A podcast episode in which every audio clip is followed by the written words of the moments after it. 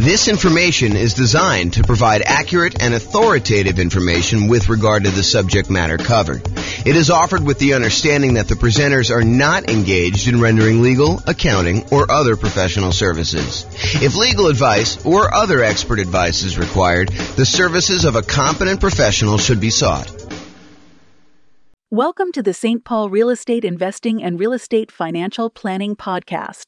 Learn all about investing in real estate in St. Paul, Minnesota, with a combination of real estate financial planning and modeling with numbers specific to St. Paul, plus syndicated, more generalized recordings of live and pre recorded real estate investing classes, not all of them specific to St. Paul. Be sure to stay tuned after the podcast for a message from our sponsors. Well, good morning and welcome, everyone. I am James Orr I'm going to be the one giving the presentation today. Oh my goodness! Uh, happy Thanksgiving in advance, everybody. Tomorrow's Thanksgiving for those that are uh, not attending live and listen to the recording. Hope you guys are doing some fun stuff. Uh, if you guys have any questions throughout the webinar, go ahead and uh, ask questions in the chat window. I'll try to read them out and go through that. This is a brand new presentation. We've never really done it before, so um, should be good though. So it should be good. We're going to go over all the different ways that rules work and that you can use to model your portfolio and kind of test things out and see how things are going, especially in this kind of crazy changing real estate market. Uh, things are things are moving around quite a bit. Let's just say it that way. So, thanks for all who attended live. All right, so let's get let's jump right into the content. So, um, I'm going to give you a little bit of background first about like why we're even talking about rules and how things work. You um, you'll kind of get some information here, but we're not going to cover everything. Just don't have time to kind of teach a full day class on this whole thing. So maybe I'll come back and teach some other parts, but honestly, it's, it's not that hard. Rules are probably the most complicated part. And I probably need to do a deep dive into each one to show you like how some different options work. But today I'm going to show you how all the different ones work and then how you can go and apply them to your specific situation. So scenarios, a scenario is like a grouping mechanism for all the different specific parts of the plan. So, first of all, you make a scenario. And then once you get all the stuff set up inside your scenario with all the different accounts and all the different properties and all the different rules, then you can make a copy of the entire scenario, change one or two things, and compare them to see how they perform against each other. For example, just a really basic example to give you an idea of like where we're headed with this you might go create a scenario where you model out your entire investing strategy. You know, I've owned, I own these particular properties right now. I've got this much money in all these different accounts, and I'm going to buy properties as I get, as I come up with down payments until I come up with 10 properties. And then you may say, okay, that's strategy number one, scenario number one. But I want to go ahead and add a, a variation on this. And I want to see what happens if I decide to pay off my properties faster. And so you might make a copy of that scenario and then add an additional rule to the second scenario that says pay off properties with extra cash flow. And then you can compare one where you have the the basic model, your, your strategy that you're going to implement, and then the one where you pay off properties early. And you can see how much better or worse paying off properties early is for you in that specific situation, that specific strategy. So that's an example of where we're headed. So, how you do this is you have a scenario, and then inside the scenario, you add all of your accounts. And accounts are nothing more than a place for you to store money. So you, you might want to have an account where you have all your stock market investments, or an account where you have all of your bonds, or an account where you have you know your retirement funds, uh, an account where you have um, all your crypto if you're still doing that stuff. You know all the different things that you have that, where you store money, and they have different rates of return and different characteristics. If you're like got you know pre-tax money versus post-tax money, you might want to separate those out. The, the trick is simplify down so that you only have the maximum number of accounts, the minimum number of accounts that you can before you have to do more. So, um, as one example, if you normally in real life have a separate account for each property, for doing your modeling, you probably don't want to do that. And the reason why is then you got to manage getting money from one account to another account in order to be able to aggregate it to buy your next property. If you just say, look, this represents the sum of all of the property accounts that I have, then you could do it that way. So, big picture, you've got the scenario. Now you've got all the different accounts that you've got set up for all the different things. In the beginning, as, as just like a tip, just make one account. If you've got more complicated things to, to model later, you can always go do that. But if you're just starting out, just do one account and kind of do it that way. Um, and then accounts can also, as kind of like a more advanced side note, an account can also represent things like what a business is worth to you.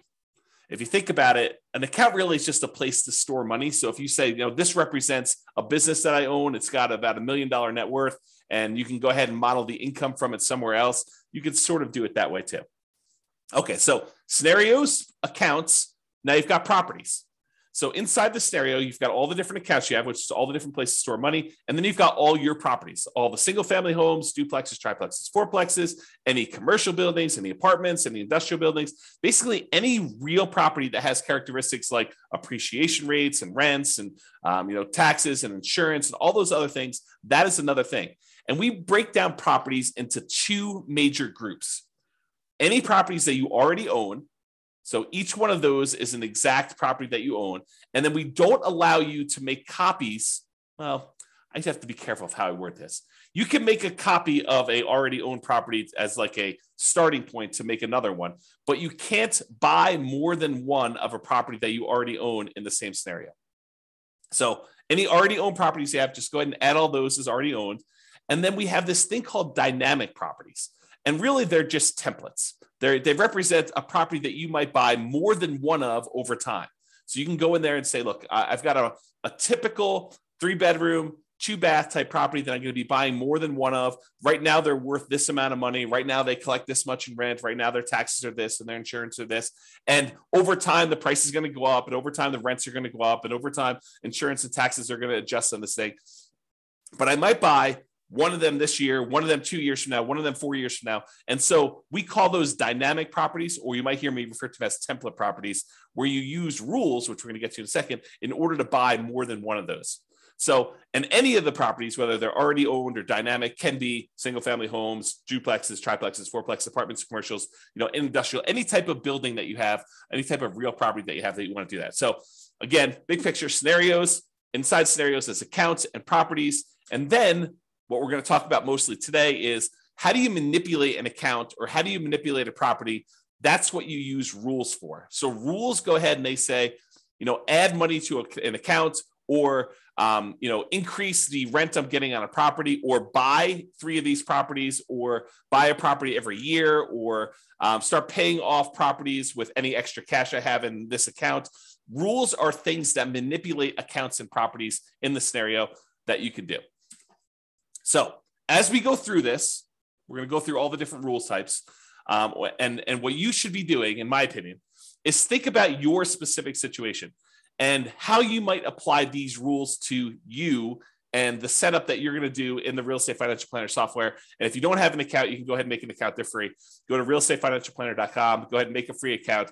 And you could be playing around with this as you listen in the background. Although might be better to pay attention and then you can go back and play with it on your own but you know do whatever you want to do. So realestatefinancialplanner.com you can go make your account. But i would suggest you think about your situation and why we might have a rule in the first place for doing this. Because it might give you ideas on things you might be able to do or test in your scenario to see if hey maybe i should recast my mortgages or maybe i should pay off my properties, or maybe I shouldn't take all my extra cash and pay off my properties over time. There may be a reason James made a specific rule that says, hey, only pay off properties if you have a lump sum and big enough to pay off the whole thing, which there is a reason for doing that. But I'll let you discover it on your own because you're going to go ahead and model this in your own stuff. So that's the thinking. So if you're going to go create a scenario, kind of a, a strategy that you're going to model for yourself, the order that you should do them in is you should make a scenario and a scenario is this bucket that you're going to hold these accounts and properties and rules in. So you make the scenario first. There's a couple questions about you know the assumptions for the scenario. But then the next thing you do is you go create all of your accounts and you make sure your accounts are attached to the scenario because you can have you know five different scenarios and have certain accounts in certain scenarios and certain ones that do not get put in certain scenarios. So an account is like a, a, a, like a module you can use to have in one or more different scenarios. Then once you're done making all your accounts, then I recommend you go make your properties, and your properties are going to reference. You know, where do you want to use? Where do you want to use as the source for your down payments for your properties? Which account? And which account do you want to deposit your rents and get your expenses out of from there? So really, in in order to do it in order. You should make scenarios, then you should make your accounts, and then you should make your properties because the properties are going to use the accounts and you're going to want to put those in the scenarios to do that. So there's it's helpful to do it in this order. Of course, you can add an account later, you can add a property later. It's not required, but it's helpful if you had go ahead and do those in order. And then finally, once you're done making the accounts and the properties, you usually make the rules to manipulate what's happening with the accounts and what's happening with the properties. And today, this morning, we're going to be focused in on step number four rules.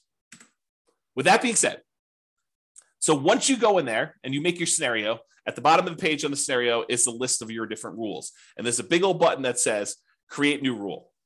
If you click on the button create new rule, you're going to be shown a page that looks like this monstrosity on the right, which is just a list of all the different rule types that there are.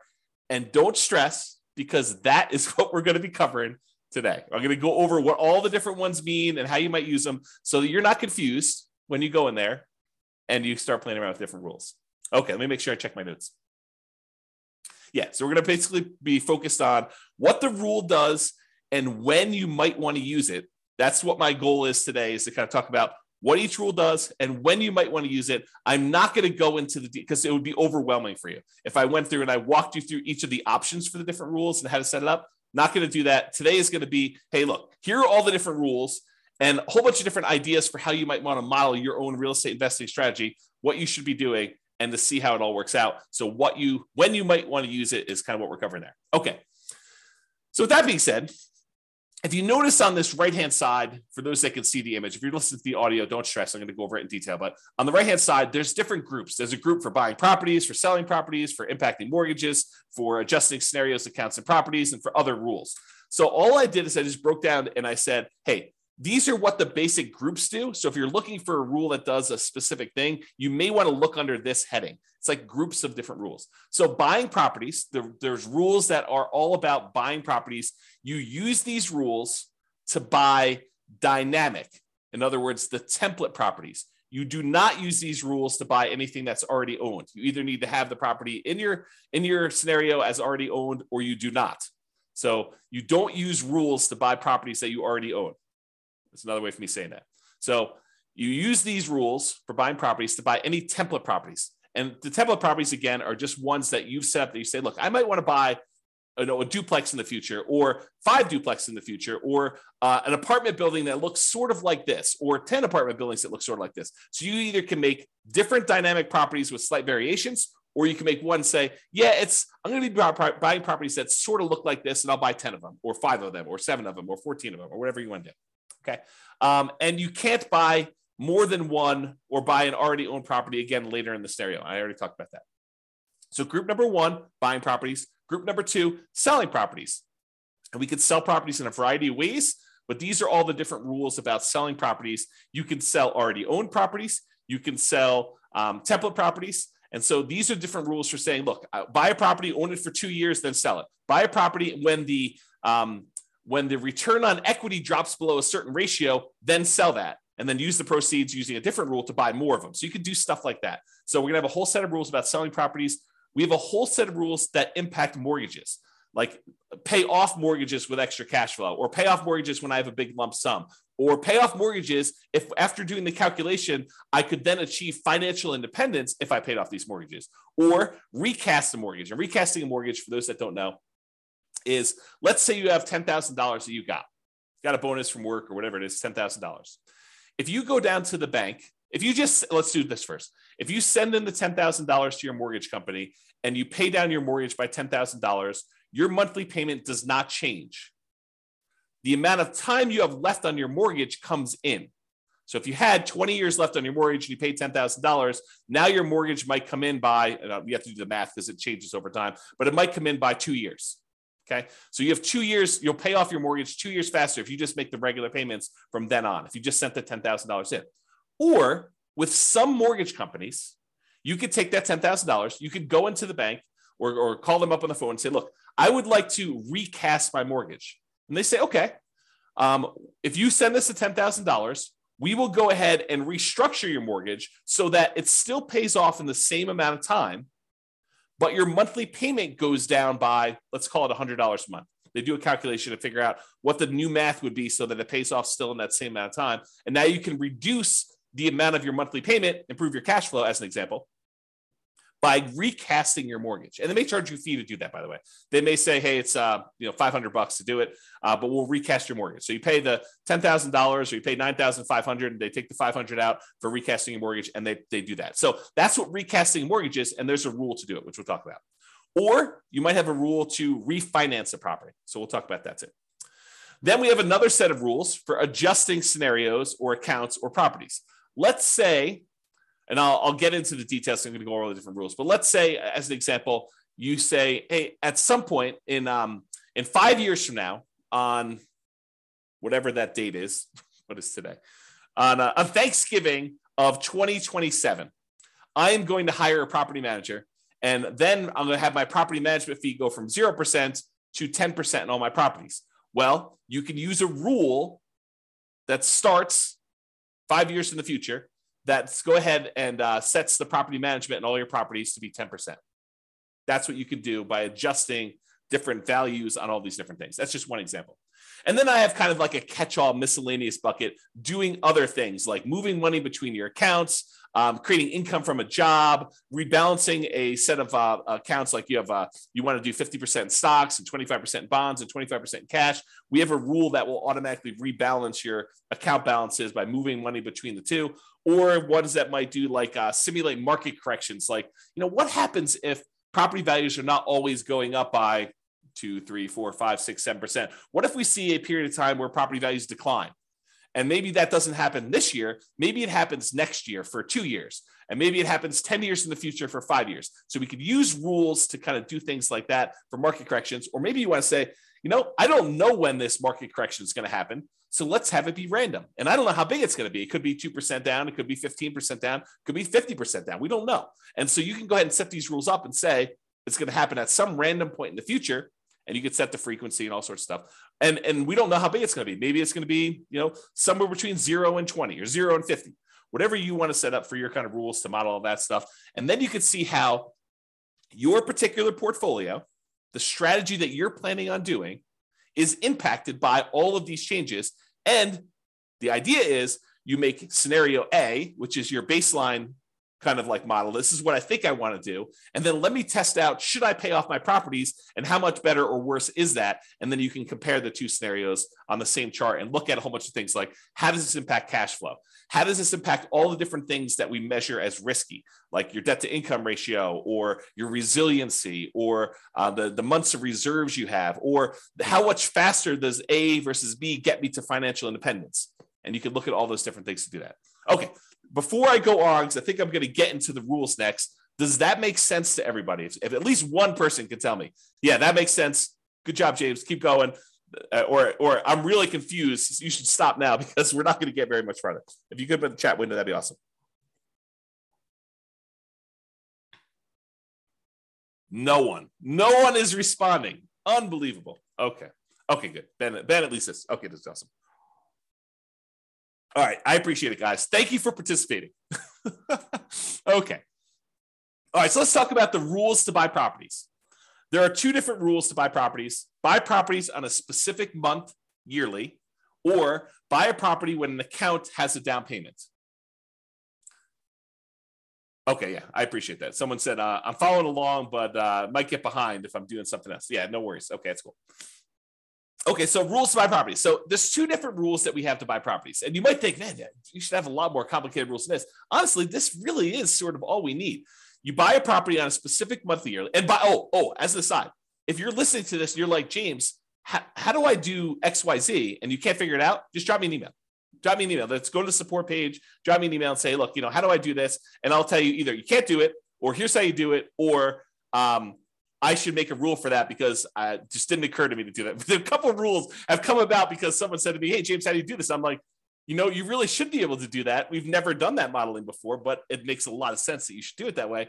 Uh, let me go and make the rule for you. And then we, I've gone. It took a little while, a couple days, something like that. Me make the rule, but I made the rule. No promises it's going to happen in a couple days for you. All right, so buy properties on a specific month yearly. You use this rule to buy property every March, as an example, every year. And you could say, you know, during this five year period, you can have rules run for certain periods of time. During this five year period, every March, go ahead and buy a new property. Okay. Or the, the most common way we buy properties is buy this property when my account has a down payment and all the stuff that we need, like reserves and, you know, um, a certain threshold in the account, plus six months of reserves for my personal expenses, plus four months of reserves for all the properties I already own, plus six months reserves for this particular property. Then go ahead and buy another another property and do another dynamic property and do it that way. And that's the most common one that we use to do that. Okay. So here's the what it looks like on the page. So I'm just going to go through like what the rule is when it does. So buy a property in a specific month. You use this rule to buy a property every year on a specific month, and you can do every month of every year. So if you wanted to say, "Hey, I want to buy a property and I want to do it every month of every year," you could do it that way, or every January, or every February, every March, so on and so forth. You could do each one, um, and you can just do it that way. So imagine you have so when would you want to use this rule? Imagine you have a million dollars invested in an account. Let's say it's a stock market account. You're thinking you just discovered real estate investing. You're like, hey, I want to see what happens if I take the stock market account that's earning six, seven, eight, nine, 10, 11, 15%, whatever it is for you in your stock market account that you're modeling. And you want to take that money and every year you want to buy a new rental property with that just to see how this goes. So you could use this rule to do that to slowly drip out a down payment worth of investment into real estate over time doing this. And if you say to yourself, hey, look, I really want to buy one every six months, you could say, okay, buy one every March with this rule. And then you could say, set up a second rule that says buy one every September. And now you have two rules doing one a year in order to get that kind of two a year. Okay. So that's how you do it. All right. So buy a property when account as down payment. This one allows you to buy a property as soon as you have enough for the down payment plus any closing costs plus any reserves. And as you can see by the image on the right, there's a lot of options for you to define what this means. So you might want to define, hey, I need to have at least $10,000 in this bank account, adjust for inflation or not adjust for inflation, plus six months of reserves for this property, plus three months of reserves for all the other you know, properties that I own, each other property that I own, plus you know five months of personal expenses, you know, um, and then only buy three properties with this rule. Stop this rule after I own three properties. So there's different things you can do to manipulate this. And there's also stuff you could say, you know, do I want to take into account my debt to income, like make sure that my debt to income is below a certain number, or you could say I'm buying creatively. I'm going to go buy properties subject to, or I'm going to go buy properties on lease option. So the debt to income doesn't matter because I'm actually buying in an LLC anyway, and so ignore the debt to income ratio on that or whatever you want to do. Or maybe you say, I have a real estate agent's license, so I'm going to get paid a 3% commission when I buy these, or go ahead and take a 3% discount. And so you could do all these different variations on this stuff with this rule. Or maybe you say, look, I, I want to buy properties, but if I can do cash out refinances on the other properties I own, if they're below, you know, 75% debt to income or I'm sorry, 75% loan to value, then I can go ahead and say do cash out refinances to do it. So it's it's very flexible in all the different ways you can use it but realize that's what you do. So when might you want to use this? You might want to see how quickly you'll be able to acquire your ideal portfolio of rental property. So you want to say, I want to get to 10 rentals or 10 doors or 20 doors or whatever number you pick. How quickly can I do it with my current income, my current savings rate, my current returns that I have in my accounts? And then as I acquire each property, all the extra cash flow I get gets deposited in this account. So it kind of compounds over time if you've got positive cash flow or slows you down a little bit if you have negative cash flow, although the cash flows do change based on all the properties. So you could use this to determine how quickly you'll get to a certain portfolio. And then you could test things like, what if I save 10% more? Or what if I save 10% less? Or what if I got a lump sum for a bonus or a divorce or um, you know inheritance or whatever you want to do later on? How would this impact all that stuff? So that's one example. You might want to see the impact of changing how much you keep in reserves has on the speed you can acquire properties. So here's another example. You could say, look, if I use this rule and I say keep six, six months of reserves for all my properties, how quickly can I acquire all the properties I want to do with that? Or how quickly can I acquire properties if I keep 12 months reserves? I think the market's going to get a little sketchy. Maybe I should keep 12 months of reserves. So if I do 12 months of reserves, how much does that slow me down? And how much riskier or less risky is one or the other? Or um, how how much extra net worth will I have if I don't do 12 months reserves versus six months reserves or two years reserves? You pick the numbers. Okay. So you could use these different rules and make copies of the scenarios to kind of test those you could see the impact of doing cash out refinances to buy new properties. We kind of talked about that little part of the rule, but you could use that as a way to do that. Uh, you can also see the impact of getting a real estate license or acquiring properties creatively. So if you want to test out You know, now that interest rates have gone up quite a bit, and there are a whole bunch of really low interest rate properties out there, maybe you want to say, well, what if I were willing? Not everyone is to go ahead and do marketing to find motivated sellers, go buy properties creatively and buy properties that way. What impact does that have? Does it make it a lot faster? Does it make it a lot riskier? What does it look like if I go and model that in a, in a variety of different ways? And and I'll, I'll make a side note about this because I think it's important. Just because a path is optimal does not necessarily mean that that is the one you should do or that you will do. Right? We I could go and model something, I could tweak everything and say this is the optimal path in parentheses if everything goes my way if everything goes exactly the way i modeled it right? But really i think part of what you are doing with the software part of what i do with the software is i say okay here's kind of my plan. How does this plan perform in a variety of market conditions? What if things don't go my way? What if things get ugly how do, how do I perform with this? Is this going to really derail my life? Is this going to make it, it's going to make that really bad? And if things go really, really well, yeah, that looks awesome. But if things go not quite as planned, if I get delayed, if I lose job, if I, you know, what, all those different things that you could do, then you kind of, you can go ahead and model all that stuff to do that. Um, so I don't know. That was my side note. I, I just felt compelled to tell you that. So those are some of the different ways you might use this rule to do some modeling. And if anyone has questions, feel free to ask your questions in the chat. I'll, I'll try to get to. Now, here are the, all the different rules for selling properties. And since I'm going to go through all of them in detail, I'm not going to cover them here, but let's go through them one by one. All right. So here's a rule that says sell properties and pay off mortgages to retire. Here's how this rule works. If by selling some properties, let's say you have 10 properties and you want to sell off four of them, okay? If by selling off four properties and paying all the associated closing costs, you know, all the transaction costs for sale, the the uh, depreciation recapture, your capital gains tax, your real estate commissions. If you pay all those costs, the net you'd have, if the net you'd have after paying off all these properties, you could pay off the remaining properties. So you have 10, you paid off, you, you sold four of them. Now the, the money you got after all your expenses can pay off the six remaining ones. If that would give you enough cash flow, and any money you have invested in the stock market with your safe withdrawal rate, because it takes that into account too that between the cash flow from the six paid off properties and any money you have from the stuff you have invested in your accounts with the safe withdrawal rate, you would be financially independent. Then go ahead and execute this rule. This is sort of the rule if you know you buy more properties than you need and you let them all grow appreciation wise and paying down the loans you get a little bit of cash flow over time and then eventually you get to the point where hey if i sold three of these, then I could pay off seven. Or if I sold seven of these, I could pay off the three. And by paying off the three, then that, that actually would get me over the bar of being financially independent, where all the investment income I have would, would meet my minimum target monthly income in retirement. Then go ahead and do that. Instead of having to guess and check when that happens, we have a rule that says, hey, if you want to go ahead and acquire a certain number of properties, and then by paying off some of them, you can pay off the rest by selling some of them, you can pay off the rest of them and you'll be financially independent. That's this rule. So you could use this rule to say, hey, I'm acquiring properties.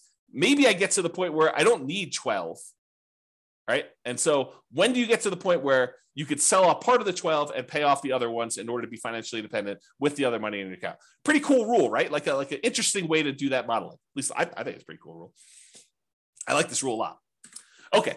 So that was one rule. Here's a totally different one. Sell rental properties after owning them for a specific period of time. So this one allows you to sell all rental properties. It does not do owner occupants. So it's only rental properties after you've owned them for a specific period of time. So let's say you're you acquired properties and you're doing um, lease options as an example. So you're buying properties and you think that you're going to be holding these properties for three years and then the tenant buyer is going to cash you out you can go ahead and set this rule up and say, okay, I'm acquiring properties as quickly as I can. As soon as I have a down payment here, buy another one and then find a tenant buyer, a lease option tenant buyer to come in and lease it from me. And I think I'm going to sell these properties after holding them for three years. You know, some of them may be two, some maybe four, but on average, it's going to be about three years. What would that look like? And so you'd use this rule to then sell properties after holding them for whatever period of time you define, X number of months. Okay. So that would be an example of doing that.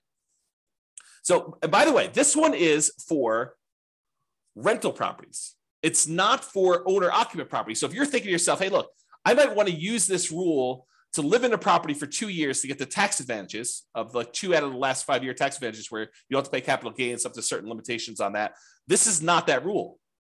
but I might have another rule coming for you if you're looking to do that strategy. That's where we're headed. Oh, wait, what's this?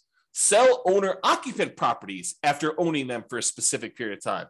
Huh.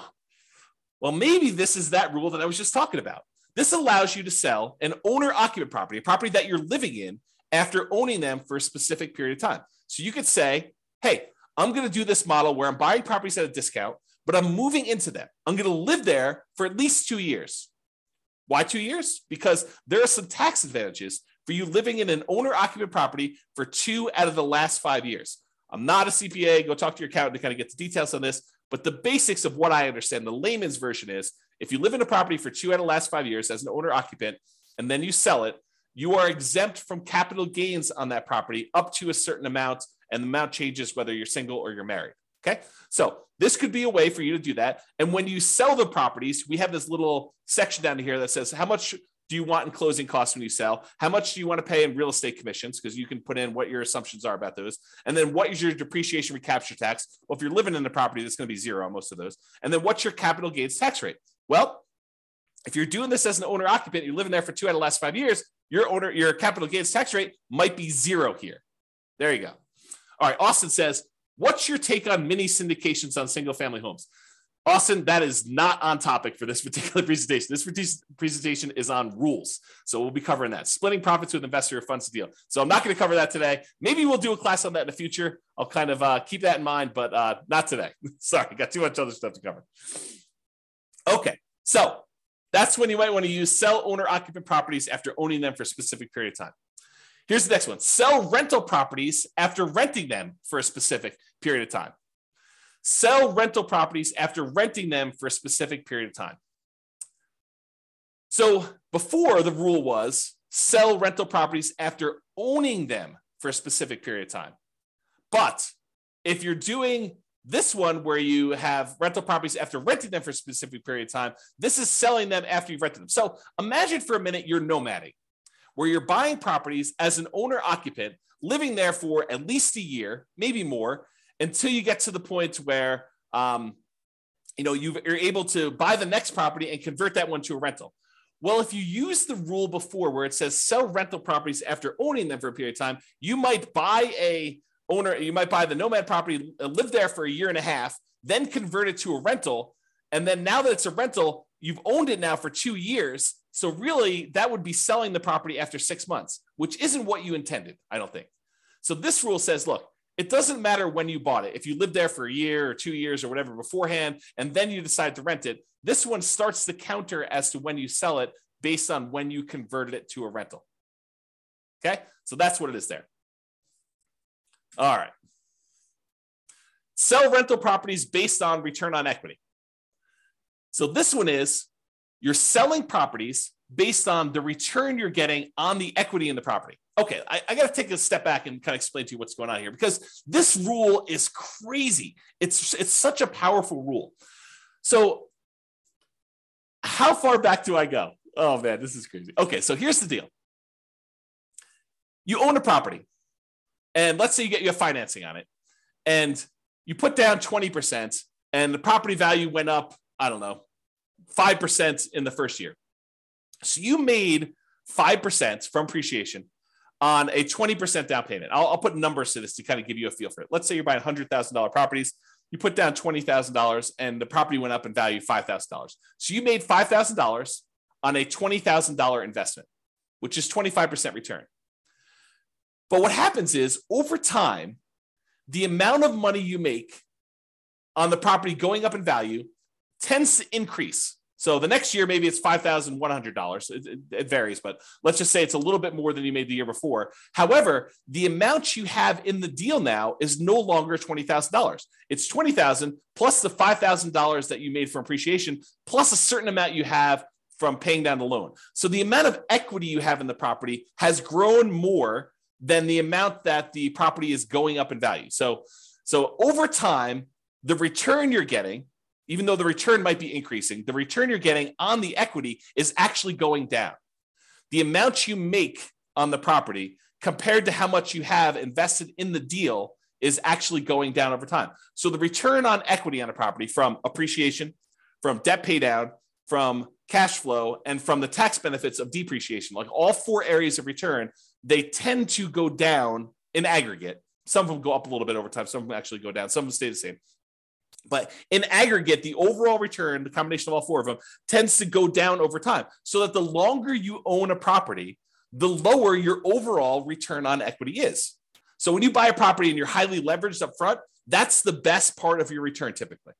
That's the part where you're making the most money compared to how much you have invested in the deal. But as the amount you have invested in the deal increases because your equity is growing, you're paying down the loan, the property's going up in value, the equity is expanding, and the amount you're making might be going up, but not quite as fast as the equity is increasing. So, so that over time your equity drops down. So you might say to me, look, James, as I own these properties, my return on equity is dropping and dropping and dropping. What if I said, look, once it gets below a certain threshold, I want to sell that property and I want to re-leverage back up. I want to go ahead and sell it and then I'll go buy two more or one more and wait until I have enough to buy the next one. That's what this rule allows you to do. It allows you to be maximally leveraged, not maximally because you don't want to be selling a property every year just to kind of re-maximize your leverage, but within a reasonable range. So you can say, hey, look, once my overall return on equity, because I'm calculating return on equity on every single property every month. So once your return on equity for a property drops below a certain threshold that you set, I don't know, 10%, 12%, 15%, whatever number you pick, right? But once your return on equity drops below a certain threshold, then go ahead and sell that property, dump all the cash into a specific account, and then you can have a separate rule which buys properties whenever that account has down payments. So what will happen is you have these properties and they're growing and growing and growing. Once the return on equity drops below a certain threshold, it sells that property. Then you have another rule that takes any time. You have money in this account for enough for down payments and closing costs and reserves. Then I go ahead and I buy another property and I replace that one, or maybe it's two properties because you have enough there to do it. So that's the way you use these rules in order to maximize your return on equity in a particular scenario. Does that make sense? Let me know if it does or doesn't. That'd be awesome. Okay, this rule is selling rental properties once your account balance drops below a certain threshold. Yeah, so James says makes sense. James is the only one participating today. Thank you for that. I appreciate that. Okay, so um, so imagine this. Imagine you've got a portfolio of properties and you're trying to make sure that you have enough money to kind of support yourself. And you stop working before the cash flow on the properties will generate enough money for you to live on. So you're kind of operating at a deficit you know you have uh, you have, you have five hundred thousand dollars in your bank account, plus you've got a bunch of rentals, but eventually you draw through the five hundred thousand dollars because you're a little bit short. So you could set a rule that says this: once my five hundred thousand dollars drops to the point where I only have ten thousand or fifty thousand or hundred thousand, whatever your comfort level is, once I get to the point where my uh, where my account balance drops to fifty thousand dollars, as an example, then go ahead and sell one rental property to boost that account balance back up. And then I'll keep draining on that account until I get to the point where it drops down again, and then sell another property if you want to. You can kind of use that to do that. So uh, imagine a situation where you stopped working earlier than you should have before you completely are financially independent. And now you have a whole bunch of rental properties with a whole bunch of equity but you don't want to go sell those properties with equity right now. You want to go ahead and hold on to them as long as you can until the point where you need to sell them in order to put money in your account to be able to support your lifestyle. Then you could use this to model that situation. Or you could say, look, as soon as I um, get to the certain point where this account balance drops to a certain level, go ahead and sell a property because I want to be able to use that money to buy new properties. You could use that too. So this is similar to a rule that we're going to have later where instead of selling the properties, you do a cash out refinance in order to bring your account balance back up. So these they're sort of like a pair of rules. This one is the sell the rental. You sell it, you pay all your expenses on it, your closing costs, real estate commissions, depreciation recapture tax, your capital gains tax. You can go calculate all those, and then the net gets deposited to your account.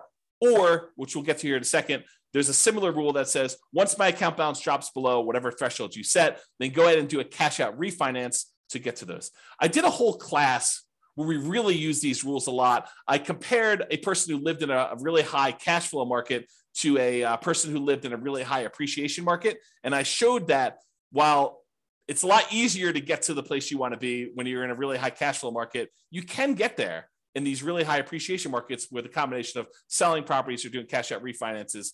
But there's some complications with the cash out refinance, which I talk about that in that two hour class. But I think that was, I think the name of that class was uh, cash flow versus appreciation. I think that that's what the name of the class was, and I set it up as two different people competing. And go watch that if you haven't seen it before. It's uh, it's pretty good if you're interested in this particular modeling. Okay. All right. Next rule: sell properties, but only if by doing so, the money that I get from all the properties will allow me to retire based on a safe withdrawal rate. So I mentioned safe withdrawal rate earlier. I'm going to take a moment to kind of make sure everyone understands what I'm talking about. So there's this study, by, it's called the Trinity study. And what it basically did is it went back through historical stock market rates of return and it said if you only take out 4% of your um, of, of the amount of assets you have invested in stocks and bonds, then the likelihood of you running out of money in a 30 year retirement period was really, really low. That's the basics of the study. And so what they called that 4% was a safe withdrawal rate. And I'm using safe in quotes because there's been some arguments that it's really not so safe. There's been arguments by the guy who came up with it that it could be a lot higher than 4%. So, really, this idea is if you have a certain amount of money invested in stocks and bonds and maybe some cash, um, what percentage of that portfolio, if you have a million dollars, what percentage of the million dollars can you take out each year where you are less, where you where you are not very likely to run out of money? That's what a safe withdrawal rate is. So you've defined what your safe withdrawal rate is in the software. You basically say my safe withdrawal rate is 4% or 3% or 5% or whatever number makes sense to you. And you can test these things, right? You can go ahead and run a scenario at four, you run a scenario at five. What difference does it make? Run a scenario at four, run a scenario at three, maybe do some market corrections in there to see how that plays out. You can do all this stuff. But this rule says, look, I've got a bunch of rental properties, and maybe I have a little bit of money invested in the stock market right now in one of the accounts in there. And so what I want to do is I want to check each year and say, hey, look, if I sold all these rentals and I paid, you know, closing costs, I paid real estate commissions if I've got any, I paid my depreciation recapture tax if I've got any, I paid my capital gains tax if I've got any. If I paid all those expenses on it, the net amount of money that I would take and I would deposit into my account balance, invest in the stock market. If I did that, would the money in the stock market allow me to retire? Would my safe withdrawal rate for the amount of money I have in the stock market allow me to be financially independent? And if so, go ahead and sell the properties. Kind of a cool rule, right? You basically have all these properties you've acquired. What if you took them all and you sold them? Could you actually achieve financial independence? And this this rule tends to come up. I probably should do a class on this. This rule tends to come up when you're in a market where the cash flow you're getting, the cash on cash return you're getting, or it's actually the cash on cash return on equity you're getting, is less than your safe withdrawal rate right? Because in, in that way, the money you're getting, the, the cash flow you're getting on the property you have is actually lower than your safe withdrawal rate. You'd be better taking that money and investing in the stock market according to this rule. And then who knows what will happen in real life, but at least in the mathematics of it, that it'd be better for you to actually be investing in the stock market than in, in rental properties, which can happen depending on your market and, and your your situation and what you've got set up there. Okay, so that's that rule. Kind of a cool one. All right, what about properties that you already own and you said look i planned on selling this property next christmas anyway you know? I, I lived in it for two years and now we're going to sell it so i can get a partial exemption on the capital gains. The you know the period of time that i lived in it i can get an exemption on that capital gains because i had the two out of the last five years. And a lot of people think that it's if they lived in it for two out of the last five years they get a full exemption on it but you may want to talk to your accountant before you put that on your tax return because i'm pretty sure that it's not what you think it is, if that's what you thought it was. So, so anyway, you live there for two years. You're going to sell it before the five year point. You're like, oh, this is great. I'm going to go ahead and do that. You can go ahead and set a rule up to say, sell this particular property that I already owned on this date in the scenario. Really simple rule for doing that. All right. Those are all the different rules on selling properties. Some pretty cool ones. Some kind of like really straight down the middle, generic sort of things, right? Now, let's talk about rules that impact mortgages. We'll go through one, all these one by one. Just knock the headphones off my head accidentally. All right, so pay down loans with cash flow. So maybe your strategy is I've got all these rental properties. They're producing a bunch of extra cash flow. Maybe I've got some savings for my job and that's got some extra cash flow. I want to keep a certain amount of reserves, but anything over that amount I have in reserves, I want to take that money and I want to pay off. Uh, I want to pay off mortgages with them. That's what this rule is about. So it takes any excess cash over a threshold you set, and each month it uses that extra money to pay off mortgages on the property. So if you have, you know, seven thousand dollars more than the minimum balance that month, you can go ahead and throw it in there. And by throwing it in there, you then pay down that mortgage. And you can pick, you know, which mortgages you want to do. You want to do the lowest balance, you want to do the highest balance, you want to do the lowest interest rate, you want to do the highest interest rate. You can choose which mortgages you're paying off, but this rule will then go ahead and do that. So when might you want to use this rule? Well, if you want to do a debt snowball or a debt avalanche to pay off mortgages, you would use this rule.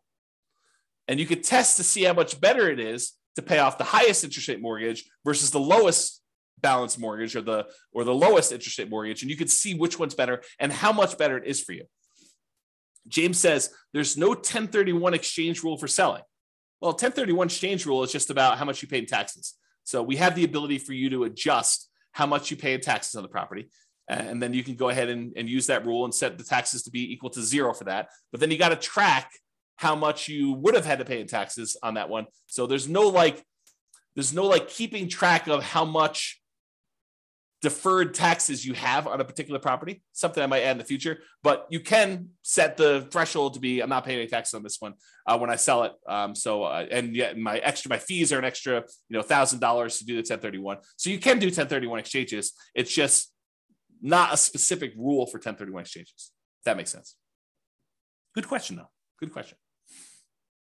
Okay, so pay down loans with cash flow. That's how that works. Okay, pretty simple. However, every time you make a payment on a particular loan, it doesn't actually improve your cash flow in the short term unless you pay off the loan completely, and then it improves it by a big chunk. But it doesn't improve your cash flow because by paying down the loan, all you're really doing is moving in the date that that loan gets paid off from where it was to closer. So it'll be paid off sooner. But your monthly payment stays the same. So it doesn't improve cash flow on a property. Um, so you might say to yourself, hey, and and and I'll add this one other thing. And the amount of money you're earning on that extra cash flow you're doing is the interest rate of the loan. So if you're taking your money and you're paying down a 3%, 4%, 5%, 6%, 7% mortgage on a property, the amount that that money is earning is the amount of your mortgage interest rate. So if you're paying off 3% loans with that, you're earning 3% on that money. You're paying off 7% loan, you're paying 7% on that money. Okay. So the idea is the more you're paying off on those properties until you pay it completely off, it doesn't really benefit you in the short term. It benefits you when you pay off the loan, which could then compound and help you in the future on other properties you're doing, but it doesn't benefit you in the short term by improving your cash flow. And so you might say to yourself, well, why would I go take this extra money that doesn't help me in the short term? Why don't I let that grow in something else I'm invested in, like either more rental properties or stock market or I don't know, whatever you want to do, crypto, uh, bonds, you know, whatever you want to do there, hard money lending. You could go ahead and take that money and invest it in something else to get a higher return. That way, once you get enough money in this other account where you could completely pay off the mortgage, not just make a little dent in it, you know, pay off $500 on it, but say, look, I've got a thousand, I got $100,000. I'm going to pay off this mortgage in full. And by doing that, you then get the, all the cash flow from having that mortgage payment go away. That's what this rule does. So this rule says, look, only pay off a mortgage when I can pay it off in full from a specific account. So it tests to see if the amount you have in your account plus whatever threshold you have there. So look, always keep $15,000 in this account. But if I've got enough to pay off a mortgage and remain $15,000 in this account, then go ahead and pay off the mortgage. So that's what this rule allows you to do. And then which mortgage you want to do, the lowest balance, the highest balance, the lowest interest rate, the highest interest rate, whatever one you want to do, and it'll kind of do which properties you want to do it that way. But this allows you to go ahead and say, keep this money invested in whatever, the stock market, bonds, until I have enough to pay off the mortgage and then do that. Kind of a cool rule. All right. Remember earlier we talked about recasting mortgages? It's that thing where you walk into the bank with $10,000, you, you pay them a fee in order to lower your monthly payment, not change when the loan gets paid off, but you give them $10,000 and say, look, I'd like to lower my monthly payment by a little bit. And they're like, okay, yeah, we'll do the calculation and we'll do that for you. It'll take this thing. Well, this is a rule for recasting mortgages. So you could take a lump sum of money go into the lender and ask them to recast the mortgage. And so this rule allows you to go ahead and recast them. Okay, that's what that rule does. All right, remember before I told you about selling properties based on the account balance? If my account balance gets so low, then go ahead and sell a property to replenish that account balance so I have money to live on or money to invest somewhere else. This is the kind of sister rule for that cash out refi based on account balance. So when your account balance gets to a certain point where it's really, really low, then go ahead and do a cash out refinance on a property, pull all that money out, deposit it into the account, and you'll be able to then have all the money in that particular account um, to use to do whatever you want with. Okay. So I think I have here. When would you want to use it? If you're modeling a situation where you're stopped working before your cash flow is enough to support your lifestyle, you might need to cash out refi properties from time to time to provide living expenses to kind of make up for that difference. Or use the equity properties to occasionally fund the purchase of new properties by refinancing. So you could say, look, once I get to a you know this low account balance, go ahead and do a refi on a property to get the account balance up to where I can do a new purchase. Kind of an interesting rule. All right. So this leads me to explain this interesting concept. And so I, I need to explain to you, but I'm going to take a, a drink first. All right. So imagine you said to yourself, look, I really want to earn, I don't know, $10,000 a month. And if I was earning $10,000 a month, I would consider myself financially independent because $10,000 a month would be able to cover all my personal expenses, including the mortgage I have on my owner occupant property um, and anything else I need, right? So $10,000 a month, that's my number. That's my, my, my target income to be financially independent, target income in retirement. But what if you didn't have a mortgage on your owner occupant property? Would you need that $10,000 anymore? And you say to yourself, no, I wouldn't. So I, I can either have $10,000 if I have a mortgage on my owner occupant property, or I only need $8,000 if I don't have a mortgage on my personal property anymore. And so the, the software allows you to select whether or not to move your financial independence number down when you pay off your owner occupant mortgage or not.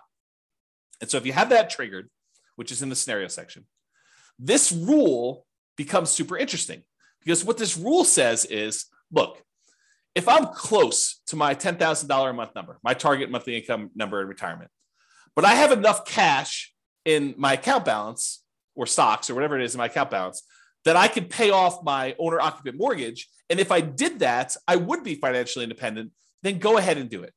So this is a situation where the passive income you have coming in from your stocks and all the cash flow and all the rental properties is really close to your number. You know, it's at 80% or 85%. But you have enough extra cash lying around somewhere where you could pay off your owner occupant mortgage because the balance is low enough that that would actually lower the amount you need and it would trigger you being financially independent then go ahead and pay off the owner occupant mortgage that's what this rule does pay off owner occupant mortgage if FI, financially independent. All right. These are going to be really quick. These are the rules that allow you to adjust values on your scenario or on different accounts you have or on different properties you have. Okay. So set value on scenarios. What this rule does, it allows you to change any values you defined for the scenario at different points in the scenario. So originally you thought your safe withdrawal rate was going to be 4%, but 10 years later, you say, hey, look, now I want my safe withdrawal rate to be 3%. You'd use this rule to run 10 years later and change your safe withdrawal rate number from 4% to 3%, as an example. Or you defined your, um, your, your refinance mortgage interest rate in your scenario as 5%, which is low now, but at the time seemed reasonable. And now you're like, look, in the future, I want this to be 7%. You can use that to change that too. You can use this set value on scenarios to do it at some point in the future. Or you want to say, look, my minimum target monthly income retirement threshold is now $4,000, but I want it to be $5,000 in five years from now. You can do stuff like that. Or your safe withdrawal rate number, as I, I use as an example. This is that rule that allows you to do that. The set value on accounts does the same idea on accounts, though. So let's say you were you were earning 1% on savings at the start of the scenario, but you think that's abnormally low. And by you know three years in the future, that should really be at least two percent or three percent. You could use this rule to say set the value on the account, set the return I'm getting on that account to go from one percent to three years later and on to be three percent. Or you say I want to set it to one percent now, but a year from now I want it to be two percent, and a year from then I want it to be two three percent, and then you could use it to do stuff like that. Or the other thing it could do is you could set it to be a random number. You could say, look, the return on my savings account is going to be somewhere between 1% and 3%. Have it change monthly by uh, somewhere between this range or add a little bit to it or subtract a little bit to it each month. You could do a whole bunch of things with making it random to simulate the stock market or what you're getting on savings or you know what your business return might be if you're using an account to store kind of business stuff or bonds or anything like that. So you could use it to do random numbers as well if you wanted to. Same idea, but setting values on properties. You could say, look, um, my my property appreciation rate is now at 1% because I don't think property values are going up in the next couple of years. But three years from now, I think the market's going to be normal and we're going to set it to be equal to 3% from there. So you can have a, like a period of time where property properties are appreciating at a slower rate or at a faster rate. And then you could change it to be something else later. You can do the same thing with your rent appreciation rate. You could also do things where you hire or fire a property manager and set it from zero to 10 or zero to eight or zero to whatever. You could also do maintenance on a property. You say, look, it's just a brand new property I bought, so maintenance is going to be low for the first couple years, and then maintenance will increase. You can go ahead and do that too. So this rule allows you to set values on properties over time and change those. And then if you go ahead and you change these things, but you're like, look, then I want it to return to whatever was normal at the very, very beginning. We have a rule that says reset the original value on an account. So if I was doing 1% and then I was screwing around with it for a whole bunch of years, and then after 10 years, I wanted to go back to whatever was set at the very beginning, we have a reset original value on accounts rule and a reset original value on properties rule for you to go ahead and mess with those. All right. I think this is the last section. Maybe not. we'll see. So, any questions? We'll use this as a, a pausing point. Any questions? Is this good? need me to slow down, speed up? Is this helpful? Anything? Nothing? So good so far. Okay, awesome. Again, James is the only one participating. I appreciate that, James. Everyone else is sort of just, I don't know, voyeur, voyeurism or whatever they call it when you kind of like just watch things. Okay, cool. All right. So here are a whole bunch of uh, rules that do other things. So add to or subtract from the account balance. Let's say you're like, hey, look, I got this account. I know I'm going to get a bonus that's going to come in, a one-time deal or an inheritance that's going to come in at you know 16 months in the future. I want to be able to have a way for you to add a lump sum to your account or pull a lump sum out. Say, look, I, I know that I'm going to have this big payoff uh, for a lawsuit or something like that. I'm going to need to pay out a certain amount of money. Then I can go ahead and subtract this amount of money from my account at that point in the future or you're going to have a series of expenses like college tuition for kids. You could use a rule like this to model. I'm going to have this come out on this date. I'm going to have two kids going to college at this point, so I need to have this much money, and you could use them to kind of like move money in and out for these irregular expenses um, to do that. Or you pay a certain amount on installment sale of a business or from a lottery winnings or whatever. You can use that to do all that stuff. All right, transfer money between accounts. So you have money in the retirement accounts or you have money in a regular account that you want to move to a retirement account, you can move money around between accounts using this rule. Uh, or you have money in your rental property account and you want to use that to invest in your tax deferred retirement account, you can move money from those things. Or you want to pull money out of one account when a certain account drops below a certain threshold. So you say to yourself, look, I, I have this reserves savings account that I'm never going to use unless my account drops really low in this other account. So go ahead and move them when something happens to do that. So you can set up those rules to do those things. All right, here's that market correction rule I was telling you about. So this allows you to model what, what could happen if your market corrects. If your account balance or your properties all are affected by these things, you could do that. So this allows you to change um, the amount that is in accounts, accounts that you select. So it doesn't have to be all of them. Like a savings account may not be impacted, but a stock market account might be affected uh, by a, a market correction. And which properties you want to have impacted by this thing, and then by how much. And you can have some of these be random. So you can have how frequently it happens be random, or you can have the amount that it declines be random. And if you need to do one random and one static, you can have two of these rules running and only impacting one or different things to do that. So that's all about different market corrections. And if you're really trying to see how resilient your portfolio is to different market corrections, this is what you want to be playing with. You want to be able to see, okay, you know, I'm going to do this strategy. And the strategy sounds awesome, right? I'm going to be buying properties and maximizing my loan to value and minimizing the amount of money I have in a deal and keeping really, really low reserves to kind of make it go really, really well. Well, let's see how that performs with market corrections. Or I'm going to buy properties free and clear, not going to have any mortgages on them at all. It's going to be slow and steady wins the race. And uh, let's see how that impacts is impacted by market corrections. And then you can compare those two strategies. And you can see, oh, this one gets me there faster, but you know it fails sometimes you know i run out of money i have to i have to file bankruptcy or you know you know foreclosure so you know th- that sort of thing can happen if i you know have market corrections but this one tends not to happen as much or tends not to happen at all. And so you could say, maybe I don't do that one strategy, or maybe I, I kind of hold it back a little bit um, and see how it goes. But it's up to you. It's, really your strategy and you're testing it and you're seeing how it performs. Okay. All right, here's the one you're probably going to use in almost every scenario that you set up your paycheck and your personal expenses. And a lot of times we'll set up a separate rule for each person's paycheck, like one spouse and the other spouse, and then a shared personal expense one that you're going to do. And we usually set them up as three rules. You could do them all as one if you really wanted to, but I, I tend to separate them out just to make it a little easier.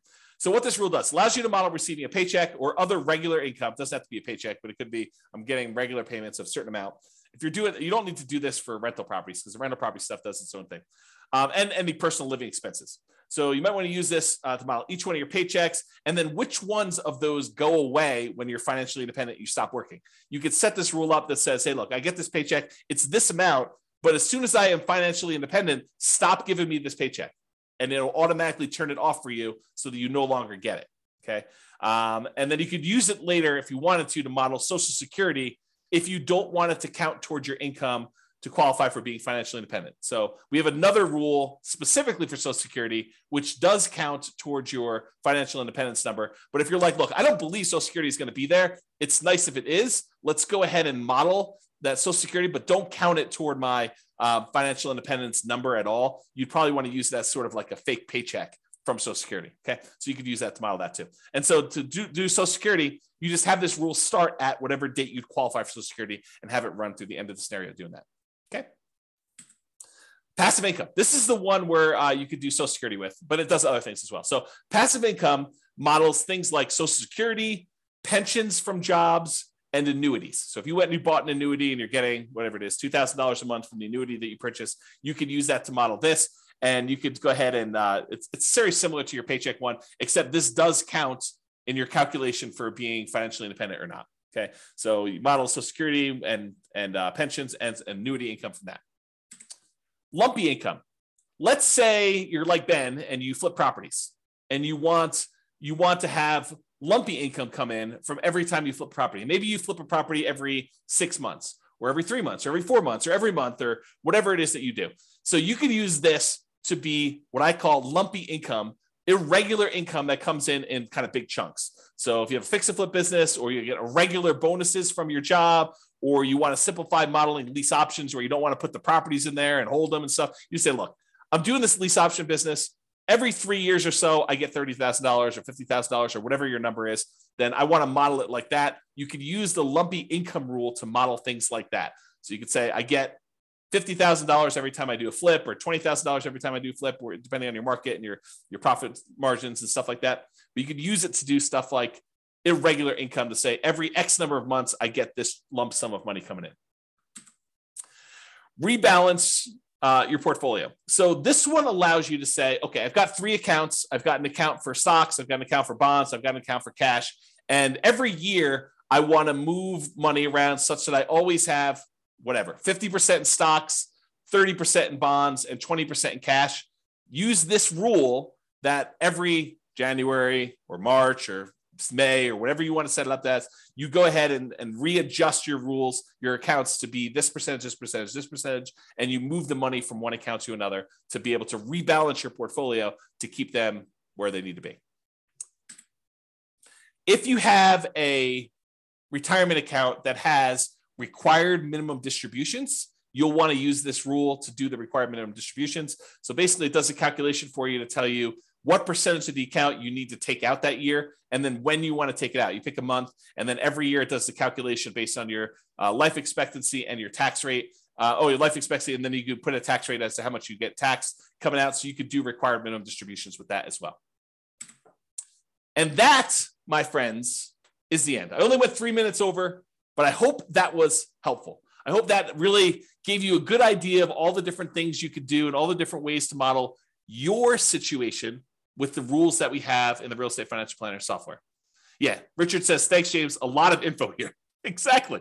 I try to give you guys good info. I really do. I try to give you good stuff. So, any final questions from all of the really quiet people on things? It's almost as if Thanksgiving's tomorrow. Almost. Yeah, Ben says, awesome. I hadn't looked into the rules before. Very powerful. yes, thank you. It is very powerful. I agree. So, you guys are very welcome. Uh, any final questions before I let you all go? Get ready to celebrate and enjoy Thanksgiving with your families. Nothing? Oh, so what is this? What is this? You're very welcome. Very welcome. Is it a deal? A deal. Thank you very much. A deal. A deal. That's a great name to be like in a real estate investing kind of person. There you go. Thanks for doing these classes. You miss, miss the ones in person, but this is great. You are very, very welcome. James says, no questions, good material. What is the software you're using? It's the real estate financial planner software, realestatefinancialplanner.com. It is a software I wrote to be able to do this modeling. So it's not like off the shelf software. I programmed it for you. I, I did it as my service to you. So there you go. It's available on the website, realestatefinancialplanner.com. Go create a free account and you can do all this modeling. And, and honestly, you don't need to start from scratch. I'll probably do a whole class on this, but um, if you go to realestatefinancialplanner.com forward slash model, just pick your city. And I've made some sample scenarios for you to start from. Go ahead and just copy that right into your own account and then just edit. That way you don't have to go create everything from scratch. You can say, oh, I see this a property here. Let me go ahead and change this to be closer to what my properties are and, and go ahead and do that. Yeah. James says, cool. I'll start modeling this weekend. Yeah. Let me know if you have questions. That'd be good. All right, folks. Thank you all for coming. I do appreciate it.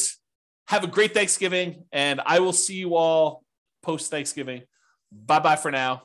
Thank you all. With home prices up, mortgage interest rates up, and rents up, but not quite enough to counteract the higher prices and interest rates. Cash flow on rental properties in St. Paul is harder than ever. Book a call with the Real Estate Financial Planner to apply our proprietary 88 strategies to improve cash flow on your rentals. See the show notes for a link to schedule your call and improve your cash flow today. If you're a real estate agent, lender, or professional in St. Paul that wants to help our real estate investor listeners, consider reaching out to learn about collaboration opportunities with this podcast.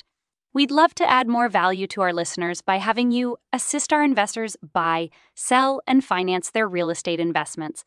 See the show notes to schedule a call to discuss collaboration opportunities.